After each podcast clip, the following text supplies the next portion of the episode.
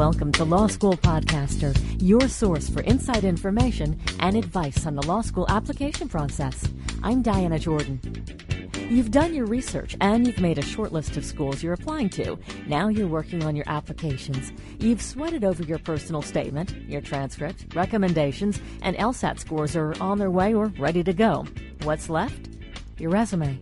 In this podcast, two law school admissions deans and two authors and consultants give you solid advice on putting together your law school application resume. This law school resume will likely be different from the resume you're using to apply for jobs. Our guests explain how these types of resumes differ. They tell us what the admissions committee members who review your resume are looking for, and they'll address writing style, format, and what to include. We'll also hear what can be an immediate red flag. Ann Levine is an admissions consultant and the author of the Law School Admission Game, Play Like an Expert. If I'm evaluating a file, the first thing I turn to is the resume to get an overview of who you are. We also speak with admissions consultant Richard Montauk, author of How to Get into the Top Law Schools. Also on our show are Rita Jones, Assistant Dean, Admissions and Financial Aid at Boston College Law School, and Bill Hoye, Associate Dean for Admissions and Student Affairs at Duke Law. This is Law School Podcaster. Stay tuned to the rest of our show after a word from our sponsor. JD Mission is a professional law school admissions consulting firm. We specialize in helping applicants identify and showcase the strongest aspects of their candidacy. Our dedicated consultants, who are law school graduates themselves as well as published authors, are committed to helping you create an application that will dazzle the admissions committee at your dream law school. Whether you are a JD candidate or an LLM candidate, a first time applicant, or a transfer student, we will not stop until you are completely satisfied with your application. Your legal career begins with JD Mission. We will give you the competitive edge you need to secure a place at the law school of your choice. For more information and to sign up for a free 30 minute consultation, visit www.jdmission.com. The resume is often the first document the admissions deans will pluck from the candidate's file. And while they spend no more than a minute examining it, the resume outlines the trajectory of the candidate's education and experience, sparkles with highlights that may not show up anywhere else in the application package, and the resume is often referenced several times throughout the process as the admissions committee looks at the rest of the documents in your file.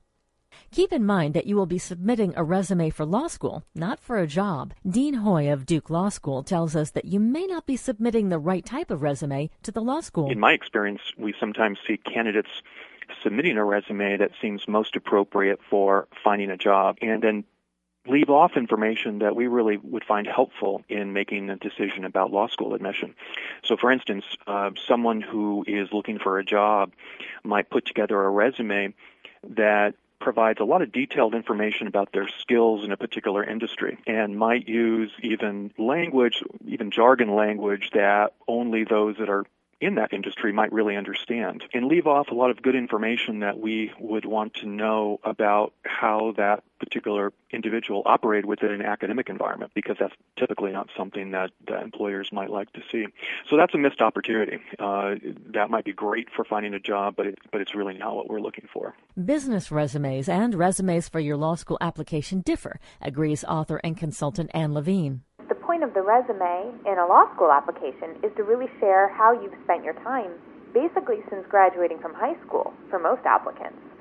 So it's really important to describe activities and the time involvement in activities. And so I'm less concerned with making sure it's a one page resume than I am with making sure you're really communicating your experience to a law school. Rita Jones is the Assistant Dean, Admissions and Financial Aid at Boston College Law School.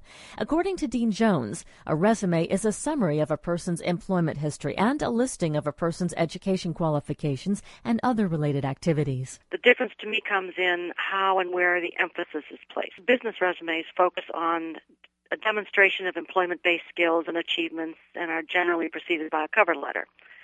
A law school application resume, on the other hand, focuses on these factors uh, as well, but also include expanded information about education, volunteer experiences, uh, research, honors and awards, interests and hobbies, that sort of thing. Dean Jones explains that the resume provides background information in a clear and organized way. It can include information not provided elsewhere in the file.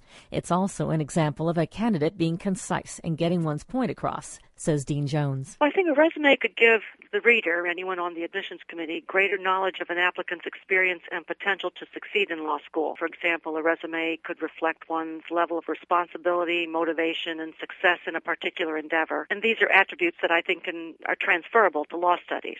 In a way, it expands on the profile. So a strong, clear resume is important. Let's get started and build your resume. Richard Montauk is the author of How to Get into the Top Law Schools. He says resumes are a strong tool for admissions committees, and yet they don't spend a lot of time with them. Law school admissions people are likely to spend maybe 15, maybe 30 seconds looking at your resume.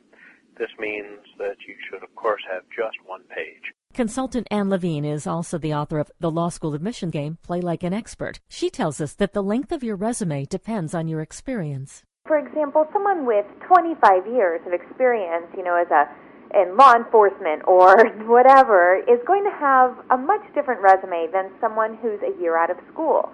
Um, most people who are a year or two out of college don't need a two-page resume, but if someone's been president of, you know, 10 student organizations and all of this, then they might need a two-page resume. But I would say it's almost never that I say to someone that they need a three-page resume. In cases where someone has 20 years of work experience, a great deal of that work experience is usually in the same industry and can be summarized.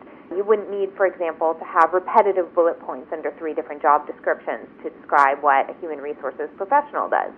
So I would say one to two pages is ideal. There's only one law school in the country that I know of that requires only a one page resume. So for most people, two pages is fine if you're using the space properly.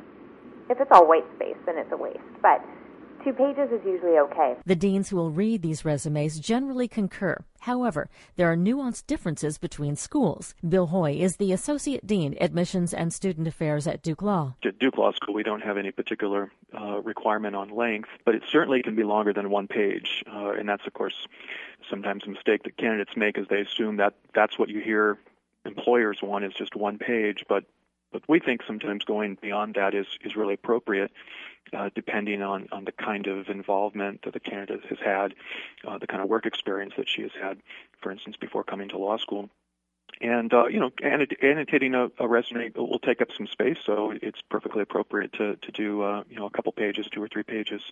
The, the actual structure, I I typically am not too worried about as long as it's very clear and easy to read. I, I think it's always good to avoid making a very pretty design uh, that might get in the way of, of readability. So just pretty straightforward format is, is the best. I think it's best to stay away from the functional type of resumes that sometimes job seekers are, are using, particularly those who might not have, a, not have a lot of work experience yet. Uh, I tend to prefer chronological resumes when detailing involvement in school or work experience because it just it, it's just easy easier to, to grasp the full context of the of the student's experience when reading it. Brainstorm everything you've ever done when you begin building your resume. List your activities, education, and achievements in reverse chronological order, says law school consultant Ann Levine. So, anything you're still doing to the present should be listed before anything you finished doing last summer. That's really important in terms of organizing your resume within each heading. Within education, your graduating institution should be first. Within experience, your most recent job should be first. Within activities, your most recent activity should be first, even if you were president of something else. So let's address that. If that's going to mean that being president of something is buried third in your activities list, you might want to think about breaking out separate headings one for leadership and one for activities. And these are some of the ways you can really be creative in how you present yourself on your resume while still being accurate.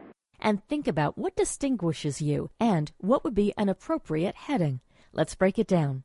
If you're getting started with an outline on your resume, the easiest way is just to start putting in the basic headings. Start with education. List the schools you've attended. Think about what you did at each of those schools. What was your degree? What was your major? What were your grades? What honors, what activities, were you a research assistant, were you a TA? Just think about everything you've done, and when you're brainstorming and outlining your resume, include absolutely everything you can think of. under each school you attended.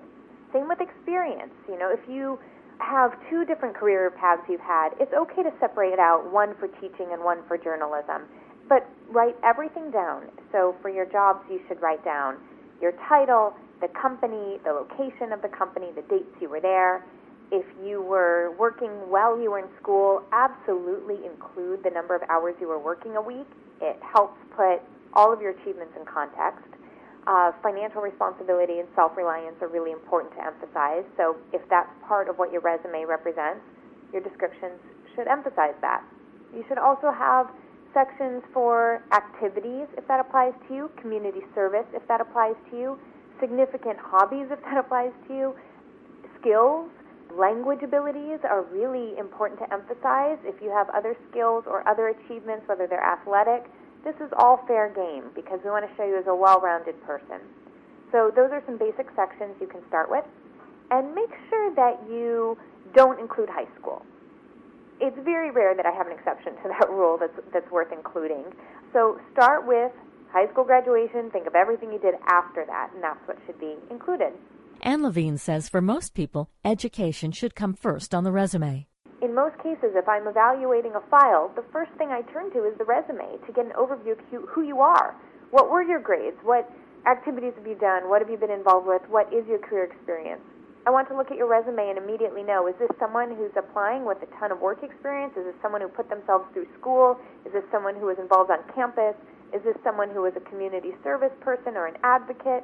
I want to know that from your resume. So put the headings in a way that will let me know that right up front. Richard Montauk explains some of the finer points to building your resume. For jobs that you want to describe in detail, consider separating out the responsibilities from the achievements. The responsibilities can be put into an introductory paragraph form, and then your achievements can be listed as separate bullet points.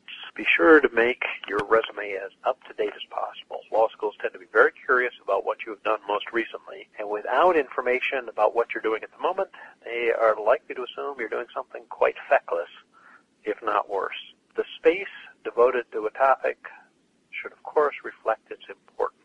At Duke, students are entrepreneurial in the way they approach law school. Dean Hoye wants to see that in the resume. We, in the admissions process, are looking for students who demonstrate that kind of approach, meaning that they are creative, they're innovative, they, they really recognize an opportunity when it comes in front of them and they grab for it. They're ambitious in the, in the best sense of the word. So we're looking for those kinds of factors, uh, some evidence um, of, of this kind of approach in the, in the entire application. So we might get it in the letters of recommendation, for instance. We'll certainly perhaps get a sense of it from what the candidate talks about in the personal statement. But we really like to see a resume as well that really demonstrates um, significant accomplishment uh, in things that the applicant cares about. According to Dean Hoye, you may not be proud of everything you've done, but it might behoove you to include the information anyway avoid leaving things out that, that you might think are uninteresting. So, for instance, we fully understand that many college students need to work while they're in school uh, to earn money toward tuition and living expenses. That's just a fact. We know that happens. But leaving that off is a mistake because a job, even if it seems uninteresting, takes a lot of time, time away from studies. And again, it, it doesn't, if you leave that off, we don't have the full context of how you spent your time. And if you include it, then we will understand uh, the accomplishments that you've had academically and all the other things that you ma- managed to do uh, are even more impressive given that the, the kinds of responsibilities you had uh, to work and, and to earn money. So be certain that that gets on the resume, even if you know a job in the uh, dining hall doesn't sound all that that interesting. It, it, it's important for us to know that kind of information. List any honors projects or thesis in the academic part of your resume, and be specific. Dean Hoye says. Detail the prize and how you were selected. He says the law school also wants to know what the candidate cares about. So I think one mistake that sometimes an applicant might make is to assume that the longer resume is necessarily going to be more impressive, meaning, gosh, if I just join every club that's available uh, and list them all out, then that will look really good. And that's not really necessarily the case uh, because what impresses, I think, many law schools is seeing some sustained engagement in a particular activity or activities where, where there's some connections between them. Um, that suggests that you've discovered something that you care about that is meaningful to you, that you feel like you've been able to contribute towards, and that gives us a good clue that this is someone who will continue that kind of approach and that level of engagement while in law school.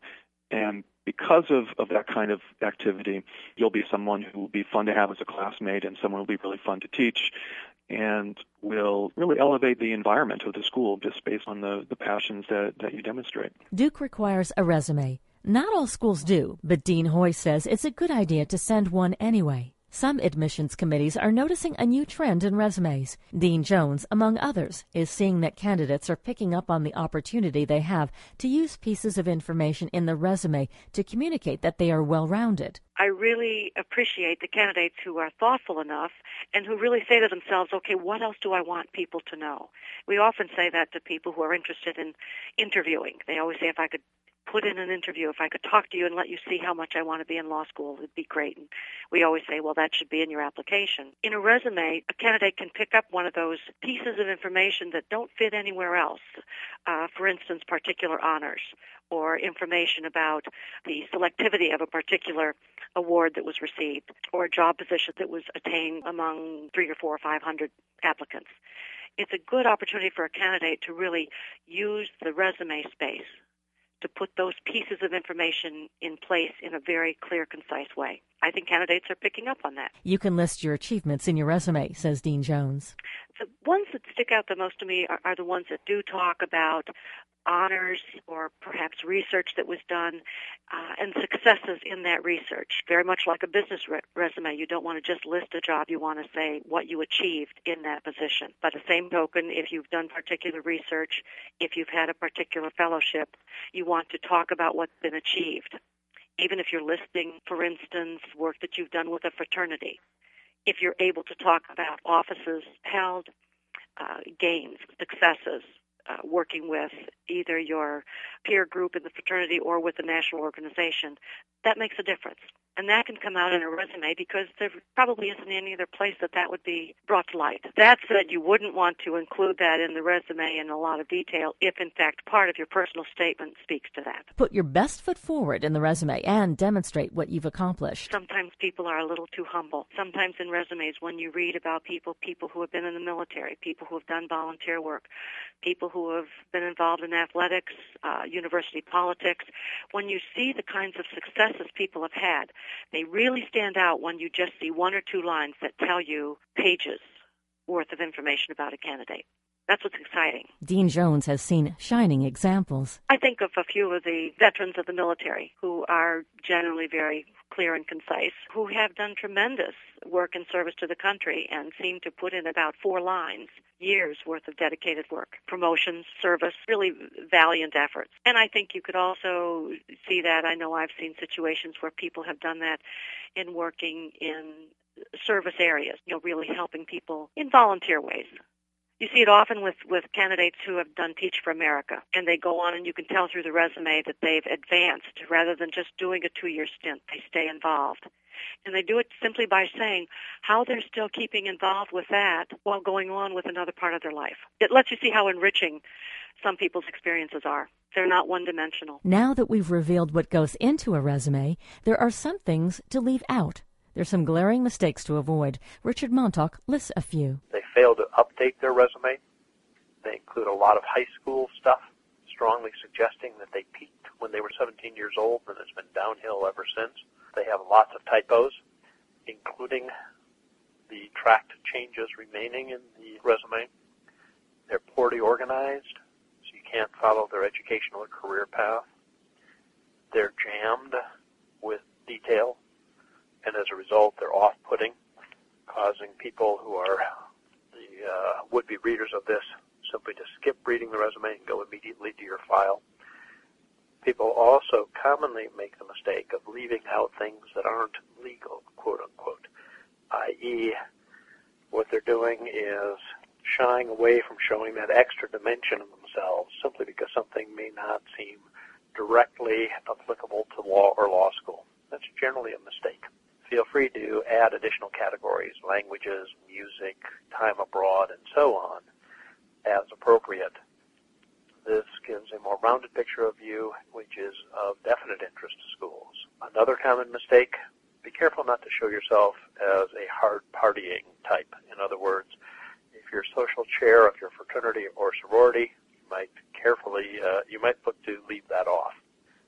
Don't include an objective or references provided upon request. Both are implied here.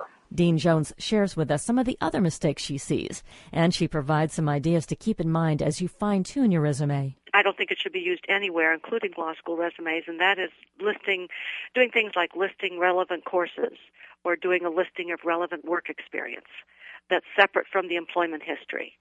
We often see that in resumes, and I don't think it's necessary. That's not something that you see in a business resume, and I also think it's something that you don't have to see in a law school application resume. Things that people should keep in mind is that you need to be organized and concise. Still, with all we suggest the resume can contain, I don't think it needs to be more than a page or two. And I don't know that there needs to be a theme. You don't have to structure the resume, for instance, to be law related. Dean Jones identifies more red flags to be aware of, and some of these will be familiar. Well, it's like the application in general. I think typos, misspellings uh, on the resume, gaps in employment history. That's a tough one.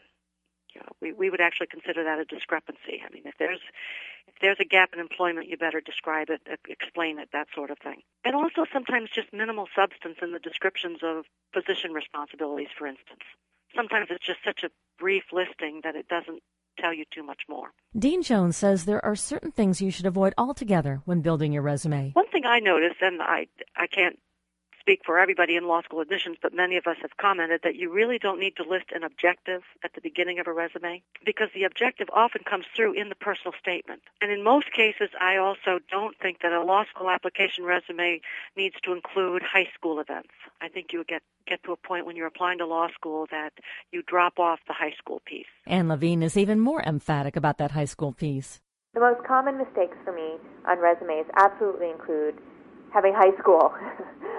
I don't care if you went to a fancy prep school. In fact, it might even hurt you to show that you were privileged. So unless you had a full scholarship to that fancy prep school, I don't want to know anything about it.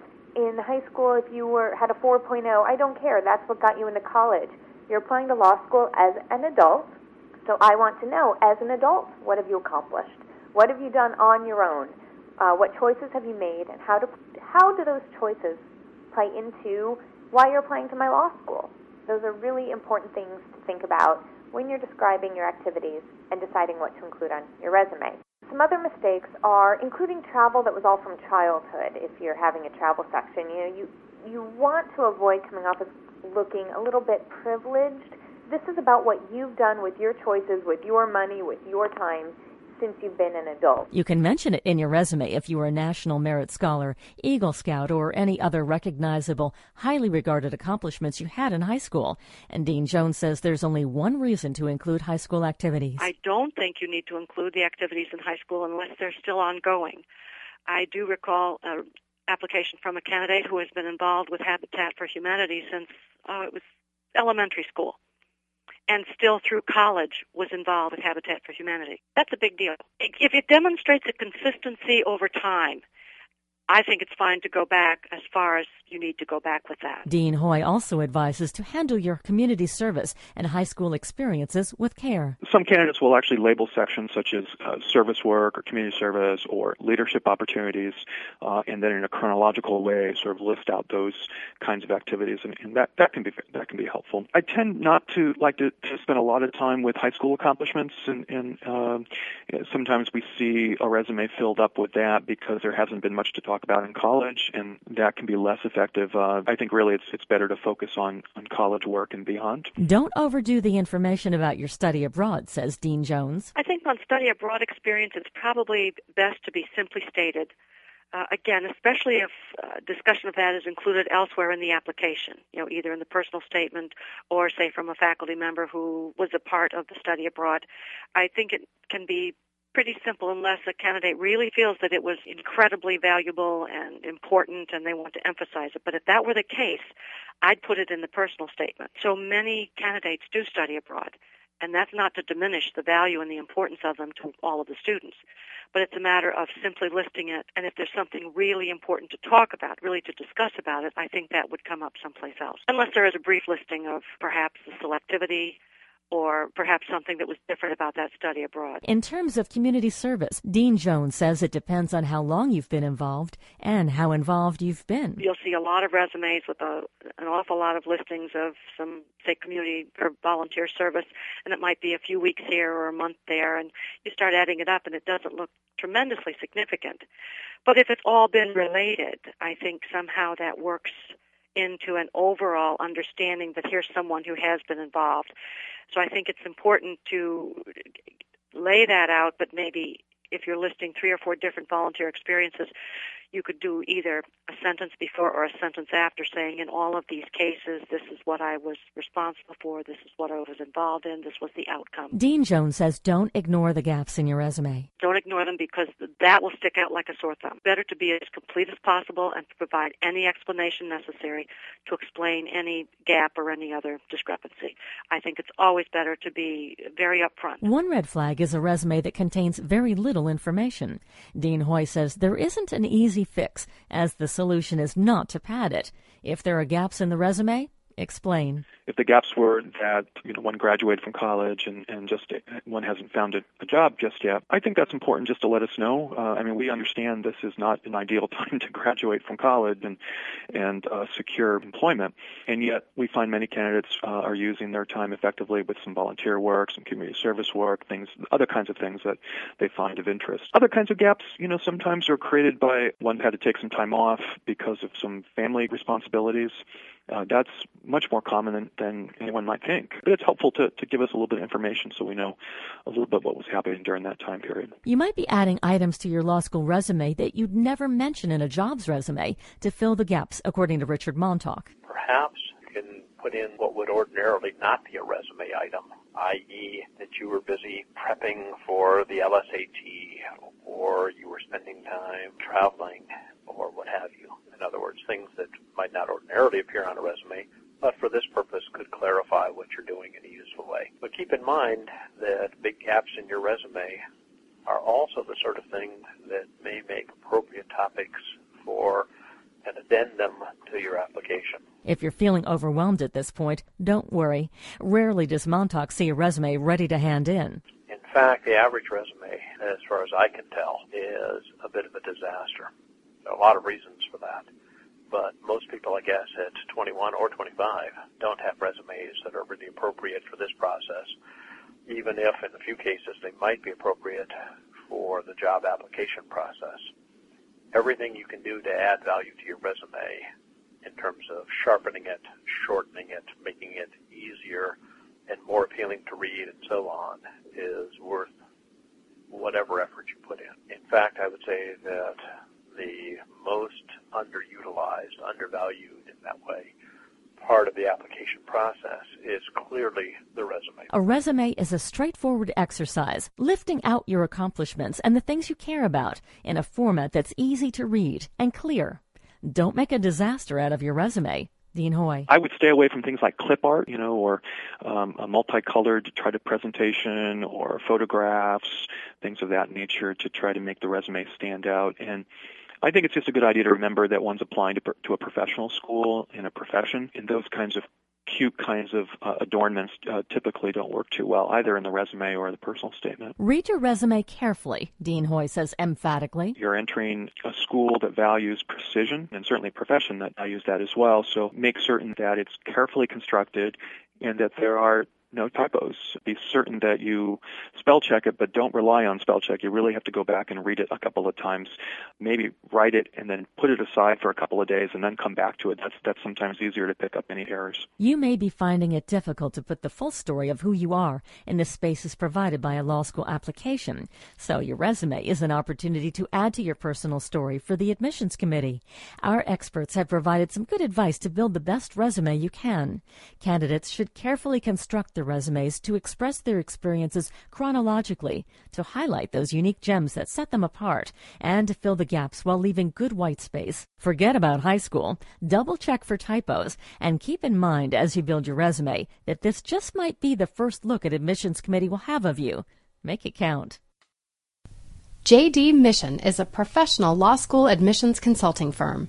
We specialize in helping applicants identify and showcase the strongest aspects of their candidacy. Our dedicated consultants, who are law school graduates themselves as well as published authors, are committed to helping you create an application that will dazzle the admissions committee at your dream law school. Whether you are a JD candidate or an LLM candidate, a first time applicant, or a transfer student, we will not stop until you are completely satisfied with your application. Your legal career begins with JD Mission. We will give you the competitive edge you need to secure a place at the law school of your choice. For more information and to sign up for a free 30 minute consultation, visit www.jdmission.com.